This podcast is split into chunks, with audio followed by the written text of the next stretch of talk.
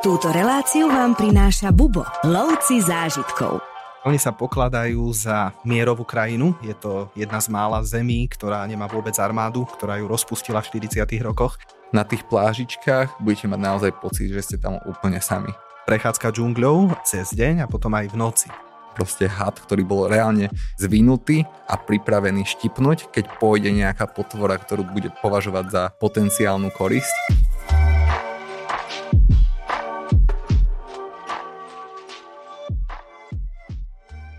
O Kostarike, teda o krajine, o ktorej sa dneska budeme rozprávať, by sa dalo hneď z úvodu povedať niekoľko zaujímavých faktov alebo nečakaných vecí, ale nechám to na dnešných mojich hostí. Dneska sú dvaja, obaja moji kolegovia. Martin Lipinský, servus. Dobrý deň. Ahoj. A Števo Bielik, ty už si tu nebol nejakú dobu. Som rád, že si opäť tu, že si si našiel čas. Čau. Čaute, ja som pracoval.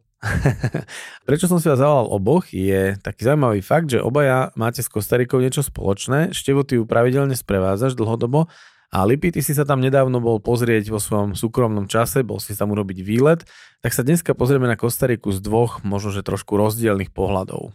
Na úvod by som vám možno dal každému chvíľku slovo, čo pre vás Kostarika znamená, čo sa vám najviac vrilo do pamäti, alebo čo sa vám prvé vybaví, keď sa povie Kostarika. Lipi, daj ty ako dovolenkár, ktorý navštívil tú krajinu sám. Pre mňa Kostarika znamená neskutočne zelená krajina. Tá krajina je porovnateľne veľká ako je Slovensko, mm-hmm. aj počtom obyvateľov, aj rozlohou, ale je neskutočne zelená. Akože naozaj, že tie ekologické riešenia, či už na jednej strane, akým spôsobom získavajú elektrickú energiu, mm-hmm. ako sa starajú v národných parkoch o prírodu, o zvieratá, je úplne niečo diametrálne iné a odlišné, ako poznáme vlastne zo strednej Európy.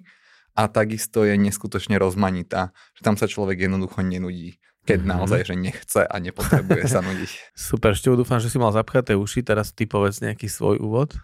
no, mne tá krajina učarovala hlavne z toho dôvodu, že vy keď ju navštívite, akékoľvek miesta alebo regióny, tak máte pocit, že všetci tí ľudia okolo vás majú pokoj v duši. A ja nechcem teraz, aby to vyznelo ako narážka na ich možno lenivosť alebo také nejaké zvláštne, spomalené správanie, hej, že mnohí, keď navštívia Kostariku, tak majú pocit, že tí ľudia nič nerobia. Že sú maňána. Tak maňána, hej, a niekedy, že až dvojnásobná, že až pozajtra to urobím. Ale... To sa ako povie po španielsky pozajtra? To je také, že despues maňana. Á, ok. despues maňana ale ja by som sa možno v tomto ohľade zastal tých Kostaričanov, že oni nie sú leniví a v žiadnom prípade nie sú tí, ktorí by sa báli roboty alebo dávali od nej ruky preč. Pravda je opakom. Skôr je to o tom, že, a to mi povedala aj naša spoločná kolegyňa Adriana, má veľkú pravdu, že jednoducho oni si za jeden deň určia menej úloh alebo menej mm-hmm. povinností, ktoré musia splniť, ako napríklad my. Keď to porovnám, ja neviem, s takým našim bežným životom, hej, tak ráno vstaneme a povieme si, dobre, musím, ja neviem, deckám pripraviť raňajky, teraz uh, o 10. mám obchodné stretnutie, na obed sa mám stretnúť s kamarátkou, večer musím upratať, lebo idú Vianoce. Hej, Čo, nemusíš nám čítať z tvojho denného diára. Ja prepáč, už zatváram. Nechcel som šuchotať.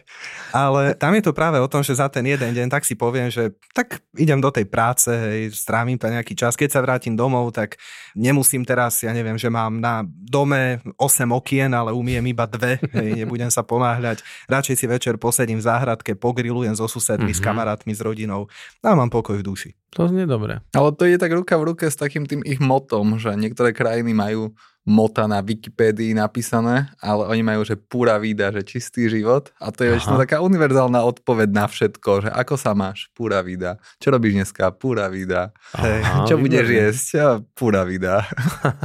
dobre, dobre, super, tak teším sa, keď sa k tomuto všetkému dostaneme. Ja by som začal úplne od základu a to od hlavného mesta, kam pravdepodobne aj človek priletí, keď si chce Kostariku pozrieť, poďme si najprv povedať nejakú dostupnosť. Lipy, ty ako cestovateľ, ktorý navštívil Kostariku po svojom, si tiež priletel do hlavného hlavného mesta? Áno, presne tak, ale tam sa môže stať jedna takáto chybička, že hlavné mesto sa volá San Jose a San Jose takých miest je po celej planete niekoľko.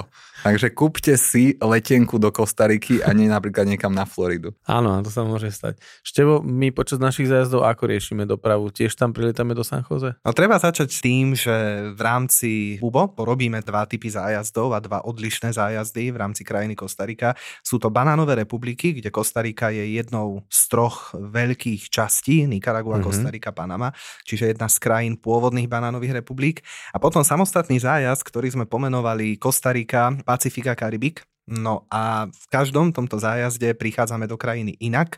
V prvom prípade, to znamená z Nikaraguji prechádzame pozemnú hranicu, mm-hmm. práve hranicou Peňaz Blancas, ktorá môže byť do istej miery aj trošku taká náročnejšia z hľadiska času alebo z hľadiska administratívnej byrokracie, ktorá je od nás ako turistov, návštevníkov požadovaná.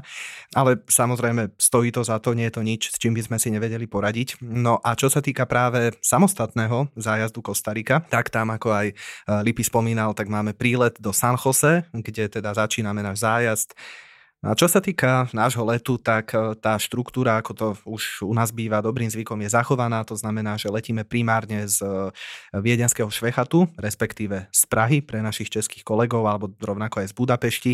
Na tie prestupné miesta, v ktorých prestupujeme na lietadla smerujúce priamo do San Jose, sú rovnako Paríž z hľadiska Air France alebo Amsterdam pre KLM a tie potom dolietajú priamo do hlavného mesta. Uh-huh. Dĺžka letu z tej európskej metropoly do San Jose trvá okolo 9-10 10 hodín čistého letu. Si ma nechal ani nadýchnuť, som sa to práve chcel opýtať. Keď už sme pri San Jose, tak poďme sa povenovať mestu. Povedz čo najprv ty, že čo si napríklad pozeráme počas našich zájazdov. Je tam predpokladám nejaká prehliadka mesta? Áno, je tam prehliadka mesta v oboch prípadoch, a teda hlavného mesta San Jose. Čo je veľmi zaujímavé, ja absolútne súhlasím s Lipin, čo povedal o tej krajine zelená, ekologická, pokojná, mierová, demokratická a tak ďalej a tak ďalej. A San Jose je takým exemplárnym príkladom, na základe ktorého by ste nepopísali Kostariku. Je to mesto, ktoré nie je celkom čisté, ktoré sa nespráva celkom ekologicky. Mesto so zvýšeným nárastom kriminality. Mm-hmm. Takže keď sme v tom meste, tak ten povestný pokoj a tú zeleň a to ekologické správanie, tak hľadáme oveľa ťažšie.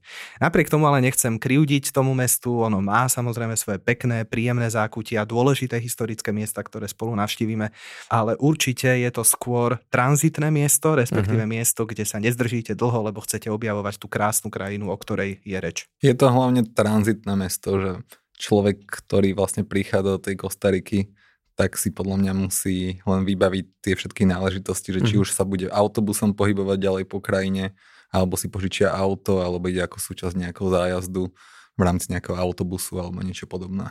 Ty si tam Lipy požičal auto, alebo ako si Ja som si urobil kombináciu, že prvých 8 dní som si požičal auto uh-huh. a potom som sa už presúval hlavne autobusom, lebo som už mal v pláne byť vlastne dlhšie na jednom mieste. Uh-huh. Števo, možno, že len povedať ešte nejaké také najdôležitejšie body v tom meste, nejaké pamiatky, alebo čo také sa dá počas tej prehliadky vidieť, čo zaujímavé je v tom meste? Mnoho pamiatok, ktoré v meste zostali ešte po španielskej kolonizácii, tak žiaľ bolo zničených práve kvôli častým zemetraseniam, rovnako kvôli aj vulkanickej aktivite, spravidla pohory, ktoré obklopujú centrálne údolia, teda aj mesto San Jose. Miesta, ktoré ale spolu navštevujeme, sú rôzne pamätné parky. Je veľmi dôležité ministerstvo zahraničných vecí, mohli by sme mm-hmm. povedať, pretože tam na jeho území, na pozemku, ktorý patrí tejto vládnej budove, tak máte napríklad časť alebo kus berlínskeho múru, hej, berlínskej steny, veľmi, hm. veľmi nechválne známe aj z našej histórie. Navštevujeme eh, pôvodnú destiláreň, kde sa ako prvýkrát vyrábal alkohol, miesto, kde prvýkrát vôbec stála elektráreň na území San Jose. A rovnako mhm. nemôžeme zabudnúť ani na market, veľmi typický pre každé väčšie mesto Latinskej Ameriky alebo Centrálnej Strednej Ameriky, kde môžete nájsť miestne pochuťky, ručne vyrábané suveníry, veľmi pekné tradičné výšivky, jednoducho pamätné veci, ktoré si môžete potom kúpiť domov. Uh-huh. O tých sa môžeme porozprávať bližšie trošku neskôr, ale prosím ťa, čo robí Berlínsky múr v hlavnom meste Kostariky? To je dobrá otázka. Odpoveď majú Kostaričania veľmi patriotickú. Ono to súvisí s tým, že oni sa pokladajú za mierovú krajinu. Konec koncov je to jedna z mála zemí, ktorá nemá vôbec armádu, ktorá ju rozpustila v 40. rokoch.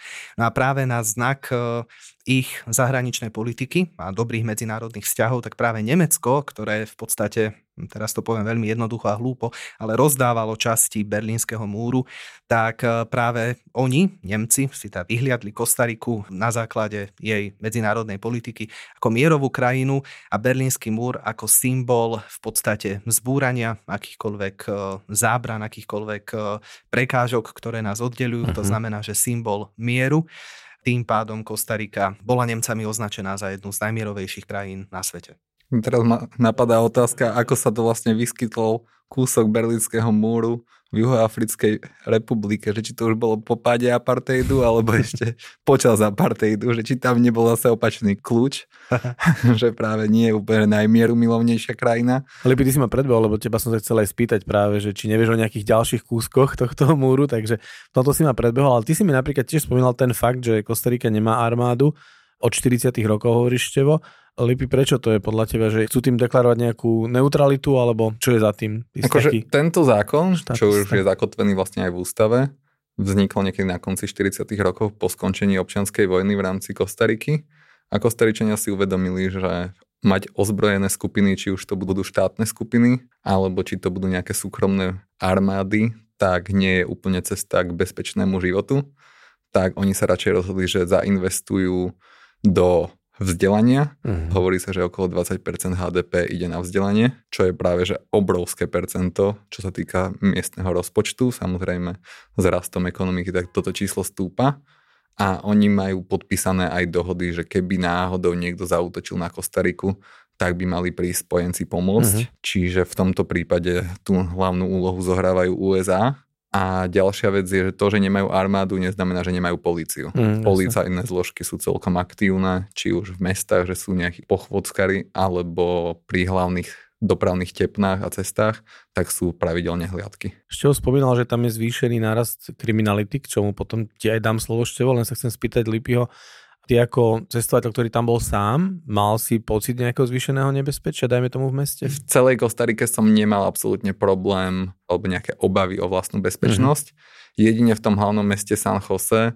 som sa držal určitých pravidiel, že netúlal som sa sám po meste, netúlal som sa po tme, vždycky večer som sa snažil radšej byť už blízko ubytovania uh-huh. alebo pohybovať sa hlavne v centre nie po nejakých okrajových častiach mesta. Ešte ty máš aké skúsenosti, keď tam chodíme so skupinami, je v tom meste cítiť nejak to zvýšené nebezpečenstvo, alebo vieme, kade máme chodiť, tak sa nám nič nestane, alebo bol si svetkom niečoho, alebo počul si, alebo ako to ty vnímaš? No my sme celá naša skupina boli svetkom, oh. lebo keď sme sa dostali do jedného z hlavných parkov pred uh, takým známym hotelom Holiday Inn, tak to bola nedeľa do obeda hej, kedy v podstate väčšina obyvateľov boli doma, užívali si oddych, pokoj, niektorí išli do kostola. Na v parku veľmi mierumilovná atmosféra, my sme sa postavili pre taký altánok, kde kedysi dokonca e, bývali vyhlásenia výsledkov súťaže Miss San Jose. Mm-hmm. A ako sme tam stáli a rozprávali si, tak zrazu iba krik, pár desiatok metrov od nás nejaký lump ukradol kabelku miestnej obyvateľke San Jose a trielil preč, utekal, ona sa za ním rozbehla, ale samozrejme on bol rýchlejší. Na okolo žiadna policia, nikto, kto by ho zastavil, takže takto zostala obyvateľka San Jose okradnutá v nedeľu do obeda. No a my sme sa tam prizerali, hej, s otvorenými ústami, teda ako diváci. Našťastie našej skupine sa nič nestalo. Som mal veľmi svojskú prvú skúsenosť s mestom San Jose. Ja som zistil, že hneď prvú noc čo je aj vlastne nevýhoda, keď cestujete sám, že všetko, čo sa vám vlastne pomrví na zájazde, tak za to môžete sami sebe vynadať, lebo mne sa hneď podarilo, že hneď prvú noc som si bukol o mesiac neskôr, než som bol práve na mieste. A bukol som si ubytovanie v takej štvrti, že taxikár na mňa pozeral škaredo, že či som si vedomý, že čo to je za štvrť. Wow. On to nazval, že takzvaná, že red zone, že červená zóna. Prišiel som tam a mne z toho ubytovania prišiel e-mail s nejakým kódom. Ja som sa domnieval, že ten kód je vlastne vstupný kód vlastne cez nejakú prvú bránku Áno, v rámci, ja tej, toho, domnieval, v rámci tej budovy. Tak ja som sa tam snažil zadávať ten kód. A potom, keď som si pozorne pozrel, že aha, ten kód je vlastne o mesiac neskôr, takže preto sa tam neviem dostať. Tak som sa tam snažil doklopať, že zistiť, že či aspoň teda nemajú nejaké miesto voľné alebo niečo. A zbadal to jeden bezdomovec, alebo proste niekto z takých sociálne slabší a začal tam buchať so mnou. Samozrejme, že, že ak tam majú nejaké kukátko alebo niečo a vidia, že ta, takíto dvaja ľudia sa tam dobývajú, tak sa tam nedobili nakoniec. Mm-hmm. Nikto nám neotvoril ani nič, žiadna reakcia, žiadna odpoveď. A zrazu ten bezdomovec do mňa začal pýtať, že ne, mu dám jeden dolár, pretože mi pomohol búchať. búchať. a, a ja, že nie, však ja som nepýtal o pomoc, ja som schopný búchať aj sám na dvere. tak potom, že čím mu nedám tričko ktoré mám na sebe. Ja som bol po 12 hodinovom lete mm. a že asi nie. A držal som ešte mikinu cez ruku a že mikinu, že či mu nedám, že nie, ani tomu nedám a potom zvažoval, že či začne byť nejaký agresívnejší uh-huh. alebo nie a potom si zrátal, že nie, nebude, poďakoval sa a odišiel. Poďakoval sa, že ti mohol pomôcť áno, áno. Dobre. No ako si potom riešil ubytko? Našiel som nejakú verejnú Wi-Fi, pozrel som si dostupné ubytovania a bukol som si niečo už uh-huh. so mhm. správnym termínom. Uh-huh. A tým, že to bolo s dostatočným predstihom, tak to pôvodne som dokázal zrušiť, čiže žiadna škoda. A, okay. a nakoniec som bol aj celkom rád, že som nebýval v tej štvrti. Aký druh ubytovania si zvolil ty takto, keď si sám na cestách? Tam väčšinou záležalo na tom, že čo vlastne chcem absolvovať. V tomto meste to bolo hlavne o tom, že som nechcel šoferovať po 12 hodinovom lete, takže uh-huh. ideálne blízko letiska, aby som sa vyspal a odchádzal vlastne na druhý deň už. Vlastne preberal auto a celý deň mám už pred sebou a môžem vidieť to, čo ja chcem. Čiže toto bolo konkrétne také tranzitné, ale keď som vedel, že niekde budem viac dní, tak som sa snažil si trošku viac dopriať, keď niekde to malo byť naozaj, že len večer prídem na ubytovanie, vyspím sa a ráno odchádzam, tak tam úprimne nevidím až taký zmysel skôr som myslel také, že úroveň toho ubytovania, že keď dajme tomu sú to tri hviezdy, či zodpovedajú trom hviezdám u nás, Zhruba čistota, také tak, dvoj, troj hviezdičkové štandardy v rámci Európy by som povedal, že som zvolil v rámci Kostariky. Uh-huh. Števo, my počas zájazdov, aké ubytovania volíme, alebo v akých zariadeniach bývame? Bývame aj v hlavnom meste, alebo ideme rovno, vyrážame do prírody? V oboch prípadoch, teda v oboch, pri oboch zájazdoch ano. spávame jednu noc aj v hlavnom meste. V prípade banánových republik býva dobrým zvykom e, ubytovať nás v hoteli Balmoral, ktorý zase má tú výhodu, že sa nachádza priamo v centre, čiže aj keď začíname prehliadku mesta, vyrážame na pešo priamo z hotela, všetko je okolo nás. Hotel, veľmi príjemný, e, luxusne zariadený, štvorhviezda, s dostupnými raňajkami, reštauráciou, ktorá sa volá El Patio priamo v centre, takže veľmi, veľmi pekný. No a potom, čo sa týka zájazdu Kostarika, Pacifika, Karibik, tam máme hotel Holiday Inn, už vlastne spomínaný pri centrálnom parku, dalo by sa povedať, e, blízko jednej z najznámejších základných škôl na celom svete, tak tam spávame a rovnako všetky dôležité miesta, čo by kameňom dohodil. A prečo hovoríš, že škola najznámejšia na svete základná? Čím je taká špecifická? No ona je totiž to postavená z rovnakého materiálu, z kopy ktorého bola postavená aj Eiffelová väža v Paríži. Takže a zaujímavé je, že to základná škola, to znamená, nie je to žiadna nejaká veľa významná univerzita, kam by chodili študovať, dajme tomu, e, je z okolitých krajín, ale treba povedať, že ako sa k tomu stavajú e, práve Kostaričania alebo obyvateľia San Jose, napríklad aj niektorí mnohí naši miestni sprievodcovia, keď rozprávajú o tejto škole alebo keď sa rozprávame v nejakej súkromnej debate, oni naozaj majú slzy na krajičku, že ako veľmi radi radi by chceli študovať na tejto základnej škole, lebo je dôležitá, lebo je signifikantná pre ten národ, je to niečo, čo, čo je rarita, hej, no a oni si ju veľmi vážia a súvisí to aj s tým, čo hovoril Lipy, že skutočne 20% mm-hmm. toho rozpočtu ide na vzdelanie a je to cítiť aj v hlavnom meste, ktoré síce nemá najlepšiu povesť, ale tá túžba po vzdelaní tam je. No a potom, keď vyrazíme z mesta, kde sa ubytovávame, v akých zariadeniach, aké typy ubytovaní to sú?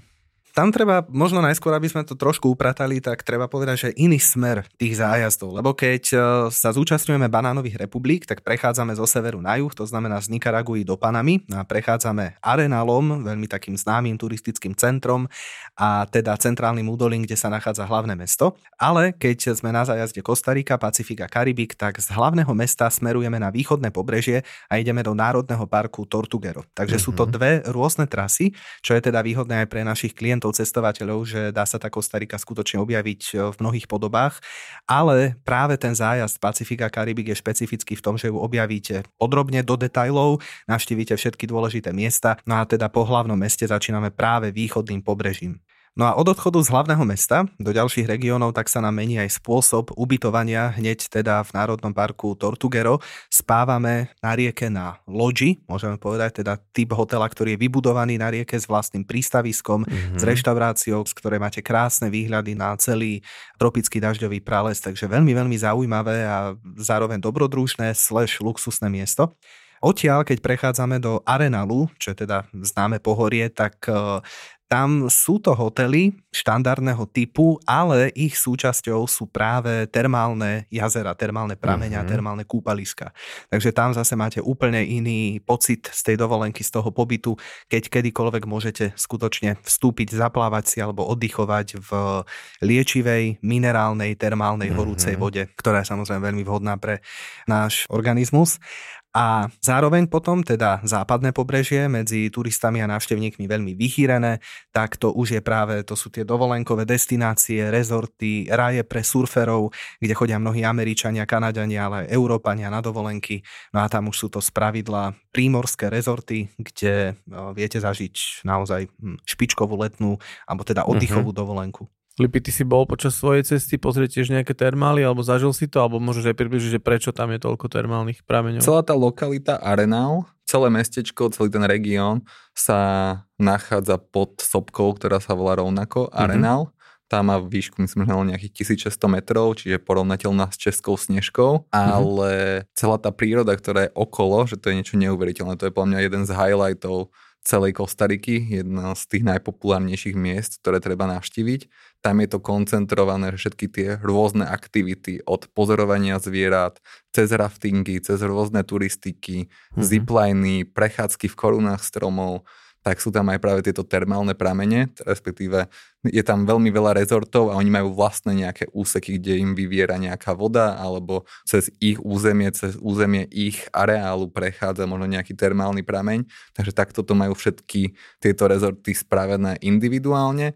Samozrejme nemusíte byť ubytovaní v tom danom ubytovacom zariadení, dá sa mm-hmm. zaplatiť vstup aj pre externistov. Jasne. Potom vám stačí prečítať len nejaké recenzie alebo na doporučenie sprievodcu, že kam treba ísť alebo čo vyskúšať. Keď ste tam viac dní, tak odporúčam prestriedať vystriedať to, vyskúšať si a podobne. Potom, keď sa skamarete aj s nejakými miestnymi, tak oni vám vedia aj ukázať, že tam je diera v plote, tak dá sa dostať aj do toho areálu, kde by ste zaplatili o mnoho vyššiu pálku. Pekne. No ty si práve milovník takýchto športov a prírody a výstupov na hory. Sme si s tebou už nahrávali podobný podcast, keď sme sa aj s Maťom Bučkom bavili o výstupe na Ararat. Čo si si z tohto najviac užil, alebo čo si tak najviac pamätáš, že, že by si si hneď teraz dal znova? Úprimne ja som celkom dosť načenec do zvierat. A prvá vec, čo ma napadne, keď zaspomínam na tento región, tak to sú tie zvieratá. Rôzne safari, či už nočné alebo denné, mm-hmm. rôzne túr tam ponúkajú na všetky strany a to najlegendárnejšie zvieratko, ktoré nájdete na, pomaly v každom suvenírovom obchode, na každom tričku, tak to je po česky leňochod, po slovensky leňoch. A to je to takéto lenivé zvieratko, buď s troma prstami alebo s dvoma prstami, hm. ako sa presúva v korunách stromov, úplne pomaličky, nikam sa neponáhla púra vída, čo a si budeme hovoriť. A predkov práve v leňochoch? je to možné. Alebo sa iba inšpirovali týmto zvieratkom. No to museli pre teba teda raj, keď tam je príroda, zvieratá, všetko, čo ty miluješ a vyhľadávaš, tak si si dobre vybral Kostariku. Je to, áno, naozaj super miesto. Možno v Európe by som to prirovnal k obci Bovec v Slovinsku, že to mm. je tiež také centrum voľnočasových aktivít, kde môžete ísť na rafting, môžete ísť na zipline, môžete ísť na turistiky. Hm. Všetko vlastne je pohromade na jednom mieste. Navštíviť na 3-4 dní, tak naozaj aj ten najzaritejší odporca aktivít, tak tam stále má čo robiť. Števo, my zo skupinou, keď tam sme, vyskúšame si niečo z týchto aktivít, takýchto, by som povedal, prírodno-zvieracích? Áno, vyskúšame niektoré z týchto aktivít aj keď práve pri samostatnej Kostarike máme oveľa väčší dostatok času, Jasne. sa trošku vyšantiť, predovšetkým Varenal. No a je tam priestor hlavne na zipline, ktorý už bol spomenutý, spoločne ideme na vysúte mosty, s ktorými sa viaže aj veľmi ľahká, nenáročná turistika. Chodievame priamo na výšľap v okolí sopky Arenal, teda mm-hmm. nie mhm. priamo na sopku, to už je trošku náročnejšie, sú tam mnohé lávové polia, ale teda práve džungľou, ktorá sa rozprestiera okolo. Zároveň, keď bola reč o termálnych prameňoch a o tej diere v plote, čo je, čo je veľká pravda, tak tam máte niekoľko vodných tokov, rieky, kde stále nájdete teda termálnu vodu, veľmi teplú, veľmi mm-hmm. príjemnú. Preto Super. sa môže stať, že aj keď si nezaplatíte nejaký vstup do hotela, keď máme takú dobrodružnejšiu skupinku, tak eh, tá sa na to rada podujme eh, v malom počte, tak skutočne dá sa ísť jednoducho do rieky sa okúpať. Hej, a to je, to je vždy veľký zážitok, ktorý sa dá ľahko uloviť Takže to sú aktivity, ktorým sa venujeme. No a keď si spomenul, že kamaráti sa s domácimi a vlastne pred chvíľkou sme sa bavili o tom, že môže tam byť aj nebezpečnosť, zlodeji a bezdomovci. To obyvateľstvo teda je také, že nebojíš sa, hej, nadviazať kamarátstva. Nemusíš Toto očakávať. už je mimo hlavného mesta. Čiže... A tam už nemusíš očakávať žiadne Tam som sa už pohyboval podfúky. v aute, požičal mm-hmm. som si auto a ja som sa nebal už brať stopárov. Okay. Sice dosť často interiér auta vyzeral tak, že som sušil všetko pravidelne. no ja som tam už bol zo začiatku obdobia dažďov, čiže sem tam ma chytila celkom prehánka, mm-hmm. takže ja som tam mal väčšinou povešané po všetkých sedadlách a snažil som sa to nejakým spôsobom vysušiť. Zistil som, že najlepšie je šoferovať bosy, lebo Ale, v mokrých okay. teniskách šoferovať je najhoršie a v šlapkách nie je úplne bezpečné, takže tam som sa naučil šoferovať bosy. A potom počas tých aktivít, či už to boli tie jednotlivé tie safari alebo tie zipliny, tak vždycky som bol začlenený k nejakým skupinám, k nejakým ďalším a tam som si nejakých kamarátov už našiel s ktorými som potom večer vedel ísť na pivo, alebo sme sa dohodli na programe nasledujúci deň. A možno také zaujímavé bolo, že počas nočnej safari vtedy si človek uvedomí, že koľko jedovatých zvierat je okolo neho. Mm-hmm. Sice oni, drtivá väčšina zvierat, možno 80-90% v rámci Kostariky sú aktívne hlavne po zotmení, uh-huh. tak práve preto tieto nočné safari sa organizujú v rámci týchto lokalít a vtedy si človek uvedomí, že to nie je úplná sranda ísť sám v džungli Aha. po nociach, že preto je lepšie ísť aspoň vo dvojici alebo s niekým alebo pridať sa, než byť taký hrdina ako v nejakom lese v Malých Karpatoch. Samozrejme, mm-hmm. že ani do Tatier by som nešiel napríklad sám, mm-hmm. že to sú tiež také lokality, že keby sa náhodou niečo stalo, motika vystrelí, môže to dopadnúť všelijak. Jasné. Toto nočné safari ma ešte zaujíma, ale teda len sa chcem vrátiť k tomu obyvateľstvu, že sú teda priateľskí a nájdeš si tam takých úprimných kamarátov, hej, že naozaj si s nimi vieš naplánovať ďalší deň program a zoberú ťa, ukážu ti nejak nezištne, hej, že nie je za tým nejaký podfúk, alebo proste, že by ste teba Nemal som ťahali. z nich pocit, že by to boli nejaké neúprimné slova mm-hmm. z ich strán. Super. Že niečo podobné, ako keby sa to stalo v Maroku, tak tam im neverím, že ma chcú len tak no, práve tam zobrať a ukázať mi. A... Tak Kostarike sú veľmi príjemní ľudia, s niektorými si naplánuješ program, s niektorými celý život, takže... Á, ešte hovoríš z vlastnej skúsenosti? Áno, tak ja by som chcel ešte... ešte Čo by si ja by som chcel nadviazať... Ja by som chcel nadviazať na Lipiho, čo sa týka práve tých zážitkov pri sledovaní miestnej fauny. Práve v Tortugero máme takú aktivitu prechádzka džungľou a vlastne varírujeme, že ideme do nej cez deň a potom aj v noci. A je to obrovská pravda, že koľko nebezpečných zvierat je okolo vás a keď vstupujete cez deň, musíte vstúpiť e, s oficiálnym rangerom, teda uh-huh. akýmsi strážcom toho parku, predovšetkým strážcom ale vás v tomto prípade. A prístupe sa musíte zapísať a súhlasíte s tým, že teda beriete na vedomie to nebezpečenstvo ktoré vám plinie uh, zo zvierat žijúcich okolo vás. Zároveň tam máte všade vlastne obrovské tabulky, že pozor, jaguár. Takže aj to prichádza do úvahy, hej, s tým, že keď uh, teda prechádzate džungľou a ten ranger vám iba tak sa pozrie do otvoreného pňa, tam vám povie, že tak tu máte uh, hniezdiacich 10 tarantul, teraz vy sa pozriete do toho pňa hej, a vidíte tú čiernu... Um, tie chlpaté nohy. Presne tak, tie chlpaté kostarické nohy, ako tam prechádzajú tým pňom, tak uh, zvážite, či prídete aj večer. Ale určite treba. Moja skúsenosť s tou nočnou túr, nočnou safari bola taká, že nás rozdelili my sme tam prišli nejakí deviati a rozdelili sme sa na nejaké dvojice, trojice, že vo väčšej skupinke vlastne nemá úplne zmysel ísť uh-huh. v rámci nočného safari, pretože dupete intenzívnejšie, čiže aj tie drobné zvieratka uh-huh. odplašíte, čiže dvojice, trojice zhruba. Vysvetlili sme si, že čo zhruba je možné vidieť v tej lokalite aké sú zhruba nejaké ciele alebo priority, že ten ranger potom vybere, OK, chcete vidieť hady, tak poďme do oblasti, kde je možno vyššia šanca hadov, uh-huh. alebo s predchádzajúcou skupinou možno videl tam hady, tak sa ide pozrieť práve na tie miesta, ktoré má nejak odskúšané. Potom, ak niekto povie, že chce vidieť radšej nejaké cicavce, niečo, čo beha po stromoch, uh-huh. tak nám vysvetlí pravidlá, že akým spôsobom sa hľadajú tieto zvieratka na stromoch, že samozrejme s čelovkou môžeš mať v jeden moment úplne, že šťastie, že zasvietíš na strom a tam práve na teba bude svietiť niečo, ale ty v princípe hľadáš buď oči, čiže dve lesklé trblietka v tme, alebo hľadaš pohyb. Čiže niekde, kde sa pohol list, Aha. hej, že to je o mnoho vyššia šanca, že potom vytrekuješ podľa tohto pohybu, Fíha, vytrekuješ to konkrétne zvieratko, alebo proste len máš peknú prechádzku v noci. Ale ňuchy čo robia v noci? Oni spia? No oni spia 20 hodín cez deň, takže... Tam je zaujímavé, že oni iba kakať chodia na zem. To je pravda. Aha, fakt? On zleze na zem kvôli tomu? Raz týždenne sa ide vykakať na zem, aby to zakopal. A vtedy je vlastne najohrozenejší, lebo on nemá nepriateľov na strome, on má iba na zemi. Všetci sme citlivejší pri tejto činnosti. Áno, zraniteľnejší.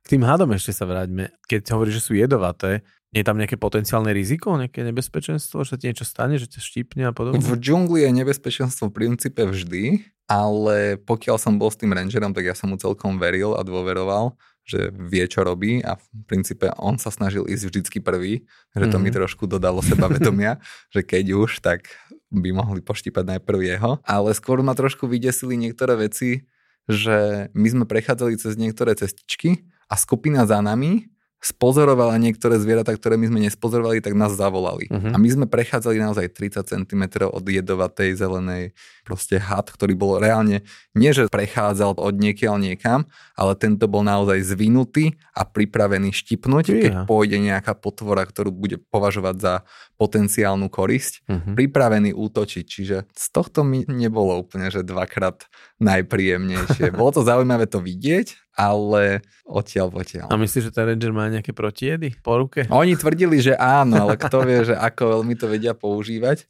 A potom ešte bola celkom zaujímavá záležitosť, keď oni tí rangery všade chodia s takými ďalekohľadmi, dajú sa to položiť na rôzne na trojnožky, aby sa komfortne pozorovali zvieratá. Uh-huh. Čiže on už vedel, že tam je niekde had v korunách stromov, kde odpočíva a vedel ho zamerať. Hej, a tým pádom vďaka tomu ďalekohľadu mal človek pocit, že to je o mnoho bližšie. Ja som bol zo začiatku celkom skeptický, lebo som si myslel, že mi len pušťajú nejaké video v ďalekohľade, lebo ja som ho voľným okom nevidel, ale potom aj cez svoj ďalekohľad som bol okay. schopný ho pozorovať, takže naozaj to tak bolo. Aj môj prvý leňoch, ktorého som videl, že čo, že jak, akým spôsobom tam, kde to tam vidíš, 30 metrov nad zemou, niekde pred nami, kde tam je ten leňoch? To klopko, to je ono. Dobre. A si si bral vlastný ďalekohľad, je dobre si to aj pribaliť na takúto cestu? Určite sa tam nestratí, keď si zoberiete aj vlastný ďalekohľad. Na mnohých miestach sa dá požičať, samozrejme aj kúpiť a dosť často títo rangery vlastne aj vlastné a dajú ti požičať. Mm-hmm. Števo, ty by si odporúčil si ho hodiť do batožiny? No, no ďalekohľad treba podľa mňa na každú cestu si vziať, pokiaľ ho máte malý, praktický, hej, čiže určite potom vidíte lepšie, máte inú skúsenosť z toho zájazdu, z toho treku. Takže áno, niekde do podpalubnej batožiny, do veľkého kufra ho dať, hej, medzi trička, nevidím problém. Moja skúsenosť je skôr taká, že väčšinou potom aj tak odpočíva na izbe, lebo ho zabudnem zobrať so sebou na, na konkrétne miesto. Áno, áno.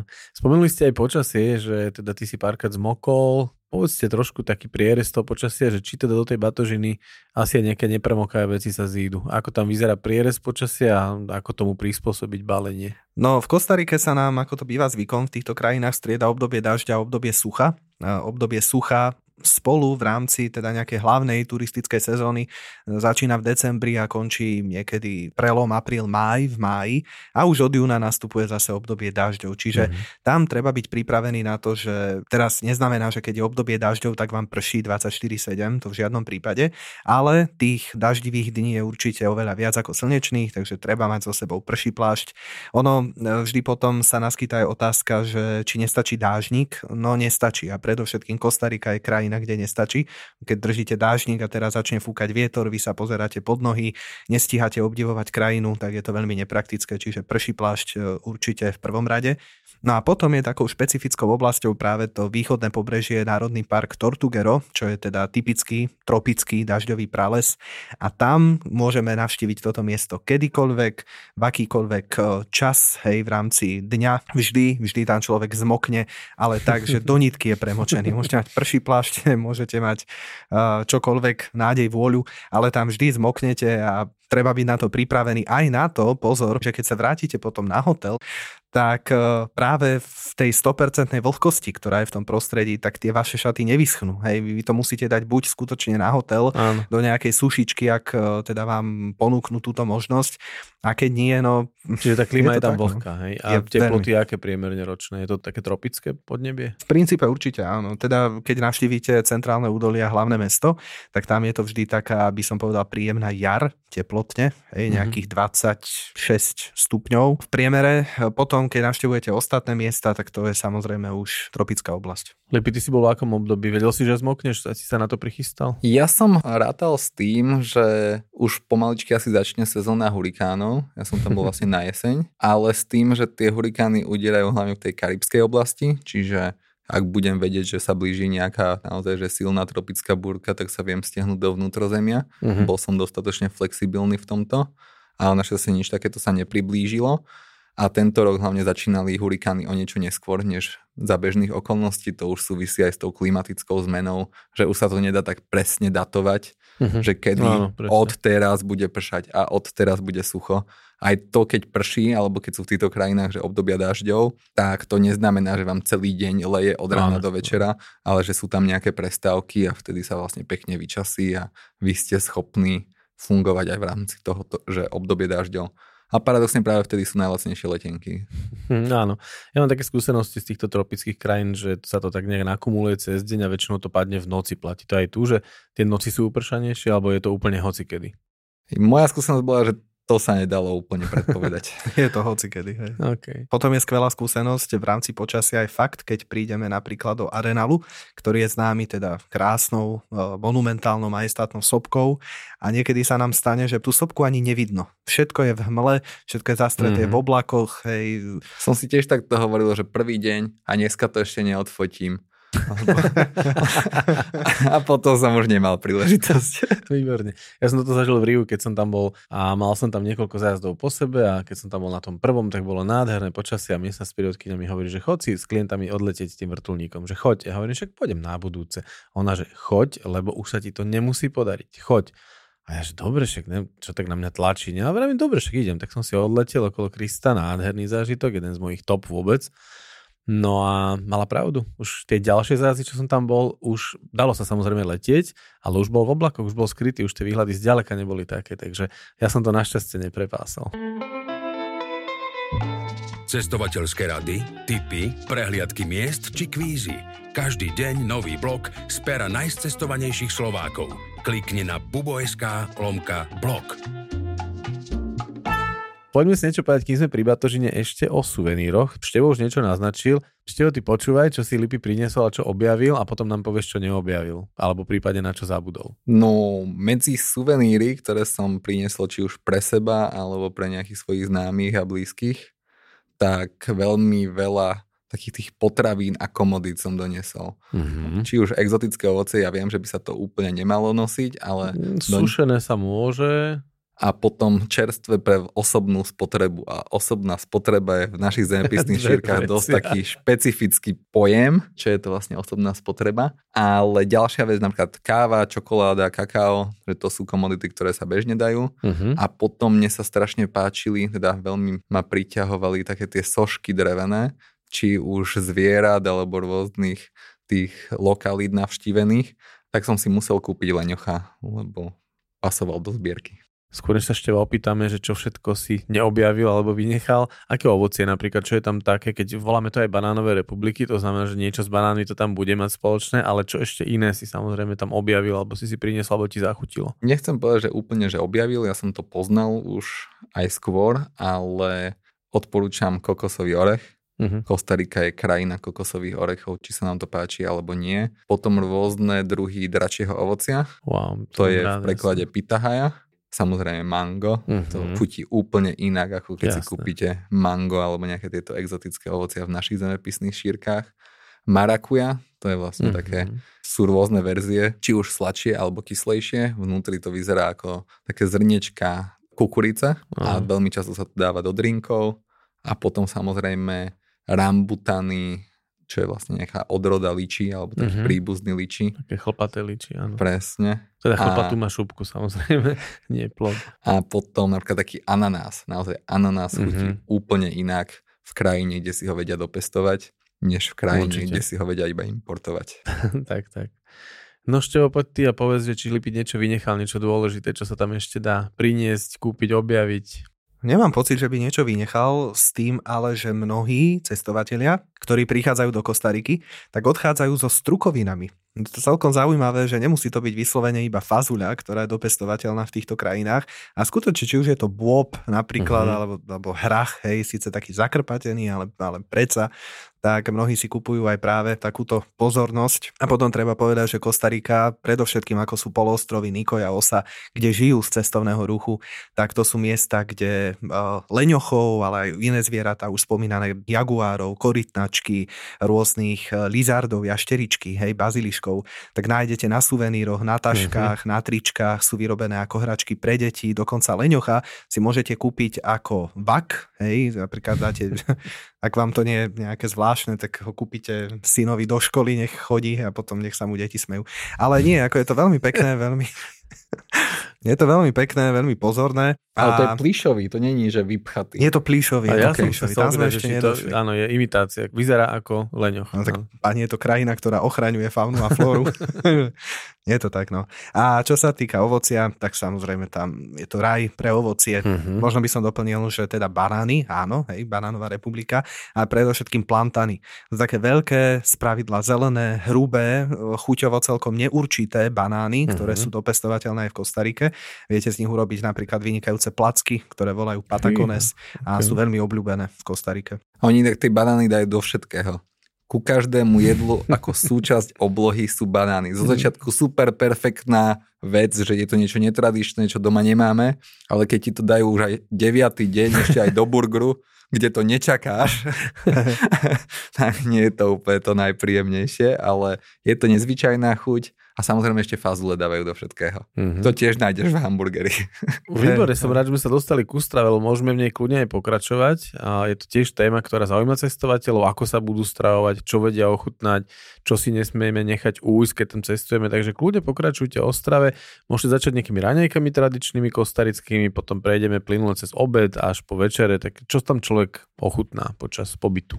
Ja by som pokračoval v tých fazuliach, lebo, Nech sa páči. lebo častokrát na našich zájazdoch už klienti tak s úsmevom hovoria, že števko a tých fazul by už aj stačilo. Nie? lebo, lebo naozaj tomu sa nevyhneme, teda nejaké ubytovacie zariadenia, hotely, kde na raňajky vždy dostanete rýžu s fazuľou, čo musí byť že základ pre nich. Uh-huh. A oni to volajú Gajo Pinto.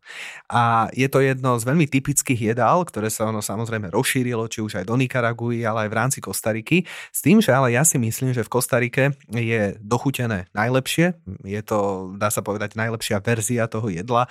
Rovnako ako máte rozšírené ceviče, hej, tak poviete uh-huh. si, že mne chutí peruánske. Tak ja by som povedal, že Gajo Pinto v Kostarike naozaj funguje. Častokrát, možno, že aj po vzore nejakých španielských pají, tak pridávajú v podstate ako do jaterníc krvavníčok, mm-hmm. tak pridávajú, oni to volajú teda, že čierny puding, čím Áno. vlastne akoby zahustia celú tú hmotu. No a potom teda samozrejme, hej, na kraji taniera si k tomu nájdete aj banán. Takže vynikajúca verzia Gajo Pinto. Mm-hmm. Tom ďalšie také tradičné jedlo, napríklad casado, a to by sa dalo povedať, že to je veľmi podobné tomu jedlu, ktoré poznáme aj v našich zemepisných šírok. To je kus mesa, či už hovedzí, kurací, alebo aj platok ryby to môže byť. K tomu je rýža, fazula, samozrejme banány, hej, a možno ešte nejaká zeleninka, nejaká obloha.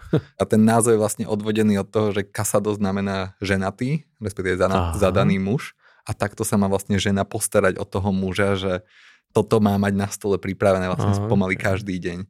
Čiže... Mne to evokovalo argentínske asado najprv, čo je teda grilovanie, ale tak toto má iný pôvod. Nie, ono to má pôvod vlastne ešte pri španielskej kolonizácii, hej, že postupne, ako sa e, Kostarika vyprofilovala ako kávové impérium ešte v minulosti, dnes už samozrejme situácia na svetovom trhu je trošku iná, tak práve tí plantážnici, ktorí sa vracali po dlhom dni, po ťažkej práci domov, tak presne, hej, čo Líby povedal, tak sa očakávalo, že manželka sa o nich postará uh-huh. a tým, aby dali najavo, že skutočne sú ženatí a majú majú tú žienku domácu, hej, znie to mačisticky, ale myslím to ironicky, tak jednoducho ona sa má postarať aj, aby ten manžel mal čo na tanieri, mal čo Áno. na stole a preto kasado. No tak máme nejaké ovocie, máme nejaké mesa, máme nejaké strukoviny, zrejme tam budú nejaké morské plody, predpokladám. Ešte ma zaujíma, že či si napríklad tú rýžu dopestujú sami. Majú oblasti, že kde si vedia dopestovať aj rýžu. Uh-huh. Naozaj, že celá Kostarika je tak komplexná na schopnosti, že tam vedia dopestovať naozaj takmer mhm, čokoľvek, uh-huh, že tá variabilita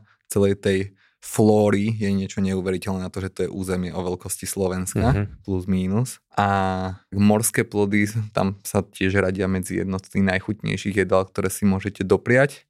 A ide to aj ruka v ruke s tou ochranou prírody, že Kostarika má veľmi veľa národných parkov, zhruba nejakých 20 až 30% územia ale má Hm, národné parky aj vo výsostných vodách. Čiže to znamená, že čo sa vlastne považuje za nejakú výlučnú ekonomickú zónu a tie vody pri pobreží, to je zhruba nejakých 200 námorných míl od pobrežia a majú zóny, že kde je zakázaný akýkoľvek rybolov Mhm. a majú potom zóny, že kde sa môže loviť. Čiže ich logika je taká, že v tých oblastiach, kde majú ryby pokoj, tam sa premnožia a priplávajú mm-hmm. aj do Mhm. oblastí, že kde sa už loviť môže. Čiže toto je vlastne taká cesta k udržateľnému rybolovu a vlastne sa snažia ukázať aj iným krajinám, že dá sa to aj takýmto spôsobom spraviť, tak ja im držím len palca. No ty si spomenul, že veľmi dbajú o tú ekológiu a ekológia je aj naša obľúbená téma v Bubo a snažím sa aj my správať ekologicky, či už na našich cestách alebo aj v samotnom basecampe, tuto na Dunajskej. Ešte ako to vyzerá počas zájazdu? Prídeme do styku s tou ekológiou, cítime to tam nejako na zájazde, že ukážeme si aj nejaké spôsoby, ako sa oni o tú flóru, faunu starajú? My ju cítime na každom kroku, ale najviac badateľné pre nás, lebo Našťastie ten trend separácie odpadu, e, elektromobilov, elektrických kolobežiek, hej, rôznych nabíjacích staníc, tak ono dostalo sa to už aj k nám našťastie. Ale tam je to predovšetkým prítomné práve z hľadiska ochrany flóry a fauny, teda ochrany prírody, či už sú to práve tie lovné teritória, či už je to absolútny zákaz akokoľvek narúšať tie ekosystémy, či už je to výjsť z turistického chodníka o zahodení odpadu ani nevravím. Mm-hmm. Niektoré národné parky v Kostarike dokonca zaviedli zákaz vstupu s akýmkoľvek plastom. To znamená, že napríklad, keď si beriete prší plášť v nejakom igelitovom sáčku, hej, tak e, oni vás prinútia vybrať ten prší plášť a ten igelitový sáčok nechať pri vstupe. Uh-huh. A nemôžete vstúpiť s plastovou fľašou. Preto aj keď budete cestovať, zoberte si so sebou alebo potom po ceste si niekde kúpte termosku, ktorá vám jednak udrží teplý nápoj teplým a studený studeným, ale máte garantovaný potom prístup aj do rôznych národných parkov. Čiže tam je to veľmi, veľmi výrazné, čo sa týka solárnych panelov na západnom pobreží, čo sa týka rôznych už aj foriem ubytovania, ktoré vlastne fungujú na princípe akýchsi ekodomov, hej, nejaké Airbnb, ktoré mm-hmm. si viete uh, zabukovať dopredu, ubytovať sa v ňom, tak uh, práve tam si asi najlepšie budete všímať všetky vplyvy, pod ktorými môže domácnosť fungovať a správať sa ekologicky. Takže Kostarika naozaj ide veľkým príkladom a možno aj v rámci využitia geotermálnej energie, tak mm-hmm. má veľa spoločného s Islandom a v rámci šťastia obyvateľstva, tak zase s Nepálom alebo s Butánom. Čiže to sú také tie dobré príklady pre celé ľudstvo na našej mm-hmm. planete. Inak Kostarika patrí medzi krajiny, kde je najvyšší podiel elektrické energie vyrobený z obnoviteľných zdrojov. Myslím, že niečo cez vyše 90%. Mm-hmm, Čiže naozaj, super. že keď zapnete vypínač na hotelovej izbe, tak viete, že to je vlastne z ekologického zdroja. A potom Kostarika patrí podľa aj indexu šťastia, že je jedno z najlepších miest na svete na život, čiže pravidelne sa umiestňuje v top 5 či už je to aj tým, že je tam dostatočné množstvo toho slnečného svitu uh-huh. a príjemné prostredie, dbajú aj o to životné prostredie, dobrá strava. Kostarika sa veľmi často zaraďuje aj medzi tzv. modré zóny, kde sa ľudia pravidelne dožívajú aj nad 100 rokov. Uh-huh. Netvrdím, že celá Kostarika a každý Kostaričan sa dožije stovky, ale že je to jedna z oblastí, ktoré sa dožívajú dlhšie. A mňa čo najviac zaujalo na tej ekológii a fungovaní tej krajiny, že bol normálne problém zhliadnúť plastovú flašu odhodenú pri ceste. Mm-hmm. Že na to, že ako mali málo odpadkových košov, keď sa človek prechádza niekde po meste, po nejakej dedinke alebo niečo, tak minimum odpadkov, že síce žili v niektorých oblastiach skromnejšie, ale čisto. Že vždy tam mal vyzametané, vždy mal vyzbieraný bordel okolo domu, vždy to bolo upratané. Mm-hmm. To naozaj ak by som to mohol porovnať, tak možno niektoré škandinávské krajiny by sa chytali a ešte Ekvádor tak to vie veľmi príjemne prekvapiť. Mm-hmm. Ja si myslím, že to práve nie práve z toho vzdelania, pretože keď je obyvateľstvo vzdelané, tak si nehať, že odpad pod nohy by som povedal. No, toto je žiaľ problém krajín, kde tí ľudia nie sú od mala vedení k tomu, aby vieš, ako poznáš India, Sri Lanka, rozbalím si cukrík, hodím si to pod nohy, žiaľ. No, ale pritom stačí, keď mu to raz vysvetlí, že on to druhýkrát už neurobil, len ako keby mu to nikto nikdy nepovedal. Je to presne to. Skôr vzdelanie. mi to príde niekedy, že tie kultúry nezachytili nástup plastov, že on bol zvyknutý produkovať organický odpad a to, to keď si hodil pod nohy, tak nevadilo, ale prišli plasty, jeho zvyk hádzať pod nohy zostal, ale plast sa hmm. už nerozpadne. Potom je otázne, či sme na Slovensku nezachytili nástup eh, plastovej kultúry. Hm, neviem. Nie som si istý. áno, doteraz vydávať áno, ľudí, ktorí rozbalia a hodia na zem, no žiaľ. Ale poďme k príjemnejší téma, povedzme si niečo napríklad o cenách a o miestnej mene a nejakých spôsoboch platby, ako tam vyzerá mena a nejaké ceny základných vecí, treba z potravín alebo jedál. No v Kostarike je oficiálna mena, kostarický kolón. Tá mena nie je najsilnejšia. V každom prípade vy, keď prídete do Kostariky ako mm, turista, návštevník, nemáte problém kdekoľvek zaplatiť americkými dolármi a samozrejme kartou. Takže je to tam mm-hmm. úplne, úplne bežné. Mnohé turistické centrá už sa adaptovali aj teda do uh, takého nového trendu 21. storočia, kde viete zaplatiť virtuálnou menou, ako napríklad Bitcoin, takže nie je s tým naozaj problém a na 90% miestach, ktoré navštívite v Kostarike, zaplatíte úplne bežne uh, platobnou kartou. Čiže dobre si tam zobrať nejaký cash, Lipy, ty si bral nejaké doláre, alebo ako si sa zariadil? Keď ja som si zobral kombináciu aj eura, aj doláre, aj karta Uh-huh. Tam sa dá aj bez problémov vyťahovať z bankomatu. Boli niektoré veci, hlavne za tie aktivity športové, respektíve rafting, zipline a za tieto tour, boli radšej, keď sa platilo v hotovosti. Jasne. Vtedy boli ochotní dať aj určitú zľavu. Uh-huh. Väčšinou vo výške nezaplatenej dane. Jasne. A potom tam, kde dajú zľavu, tak pri platbe kartou vám navýšia tú sumu. To vám dopredu povedia. Vy si kupujete niekde v markete, hej, niečo Aha.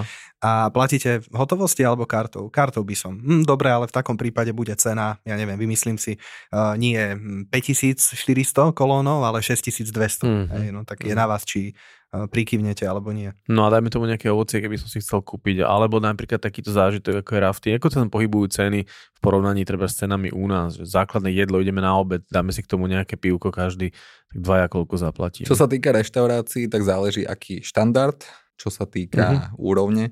Kto chce, tak vie mať Kostariku veľmi drahú, kto uh-huh. chce, tak vie mať Kostariku aj veľmi lacnú. Uh-huh. Hej, čiže ide to ruka v ruke, ale taký ten normálny štandard sa človek vie najesť za 10-15 dolárov úplne bez nejakých väčších problémov a tak, že sa nebojí, čo nastane nasledujúci deň s jeho vnútornosťami. a takéto zážitkové aktivity, koľko ťa vyšli trebárs? Uh, rafting okolo stovky, tie nočné safari a potom zipline bol tiež myslím nejakých 120, tam sa to zase líšilo, že koľko káblov chcem absolvovať Uh-huh. Lebo to je vlastne nie len, že sa raz spustíte na kábli, ale že sa spustíš na takej sústave káblov. Uh-huh. Čiže spustíš sa na jednom, prejdeš 50 metrov, prepneš sa na ďalší. A ja som išiel takto na sústavu, myslím, že 10 alebo 11. A vyviezol taký traktor hore na celý areál a vlastne celý deň sme len schádzali. Wow, Čiže nejaká super. 11 súprav týchto ziplinových a vlastne sám sebe si aj brzdou. Zipline je inak super, že je to niečo podobné ako lanovka, ale ty si kabína. Čiže táto aktivita a veľmi často sú tieto športové aktivity alebo tieto či už poldňové alebo celodenné aktivity spojené aj s nejakou stravou, či už obed alebo nejaký snack uh-huh, alebo niečo uh-huh. podobné. A toto je aj jedna z mála krajín, kde som sa už nebal piť aj domácu vodu, čiže aj vodu z vodovodu a nemalo to žiadne následky nasledujúci deň. Uh-huh. Že stále by som to aj tak neodporúčal turistom, že ktorí prídu na nejakých 10 dní do Kostariky, aby nabrali takúto odvahu, ale skôr či neskôr ja som prišiel do kontaktu s tou vodou a nebolo mi nič, čo musím poklopať a som celkom za to vďačný. Keď si to už načal, je tam potrebné nejaké očkovanie alebo nejaké malarická zóna, nejaké takéto veci, žltá zimnica a podobné. Čo ako to vyzerá s krajinou v rámci nejakej zdravotnej bezpečnosti alebo zdravotných rizik?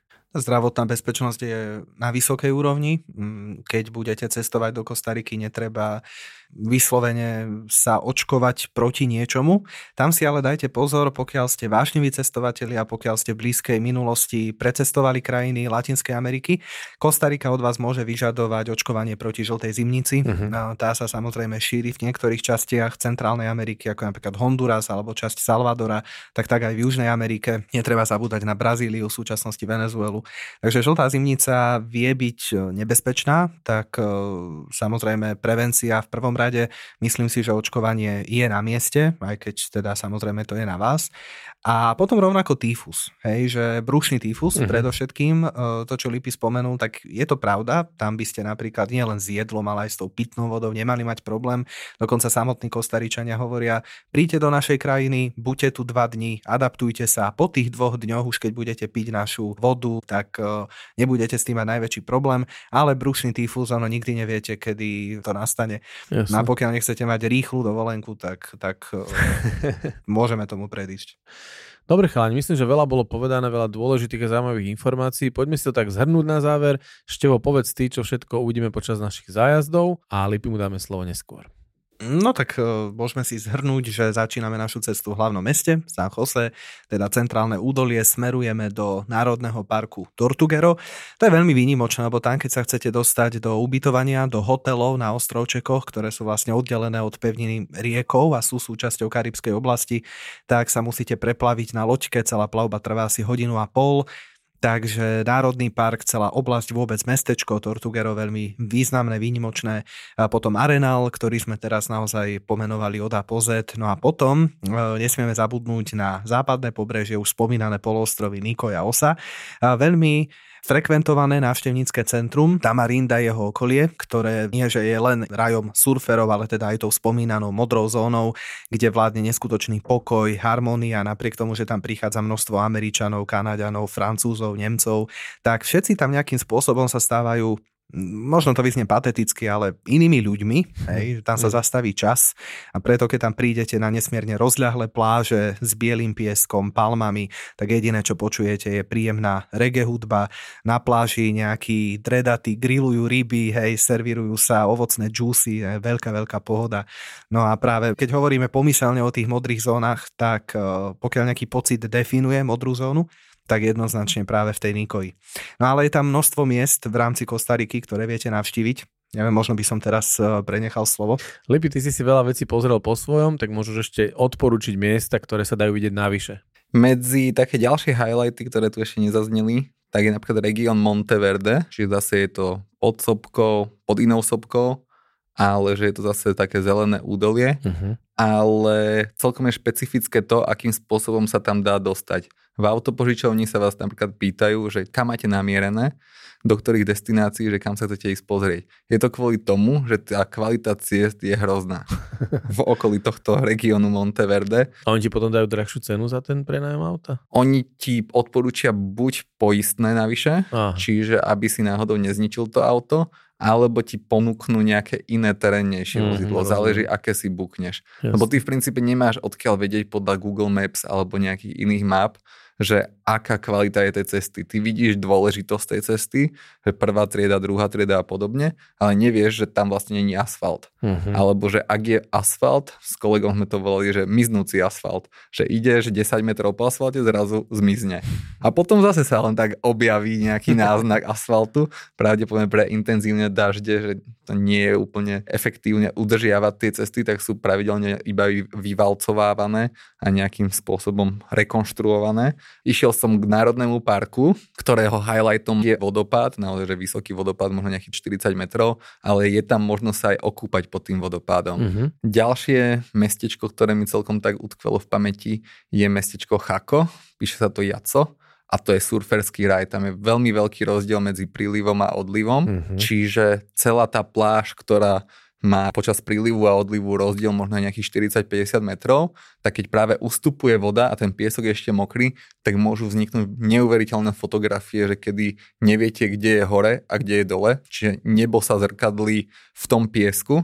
A keď je naozaj ešte aj veľmi fotogenické počasie, že je modrá obloha len jeden, dva obláčiky a keď ste šikovný fotograf, tak uvidíte, že čo to vlastne dokáže, aký úžasný fotogenický jav to je v tomto mestečku Chaku. A ďalšia taká lokalita, že kde dosť veľa cestovateľov mierí, je do pohraničia medzi Panamou a Kostarikou, mestečko Porto Viejo. Človek nevie úplne správne odhadnúť, ako dlho bude cesta trvať z hlavného mesta San Jose. To rozpätie takže od 4 do 8. Pekne. Od 4 do 8 hodín. Ja som zažil obidva tieto extrémy. Na ceste tam som išiel 8 hodín, naspäť som bol za 4 hodiny. Takže to som úprimne A čo nečakal. Zápchy alebo kvalita ciest? To ide tak nejak ruka v ruke.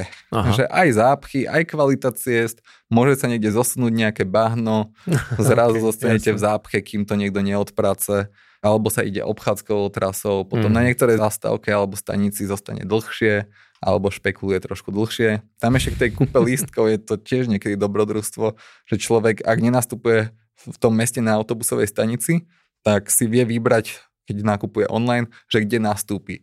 A tie názvy zastavok sú také, že KFC, alebo že dve palmy pri škole. A nie je napísané, že pri ktorej škole, alebo že kde to je nejaká, nejaká mapka, aby tam to bolo napísané. Tí miestni vedia, že pri KFCčku máš nastúpiť, že dobre. Jasne. Takže ja som radšej volil vždy tie autobusové stanice. Mm-hmm. A Porto Viejo je naozaj také maličké mestečko, ktoré obklopujú ďalšie dedinky, ktoré lemujú pobrežie a tam keď si požičiate bicykel, tak môžete pobehať všetky práve tieto plážičky.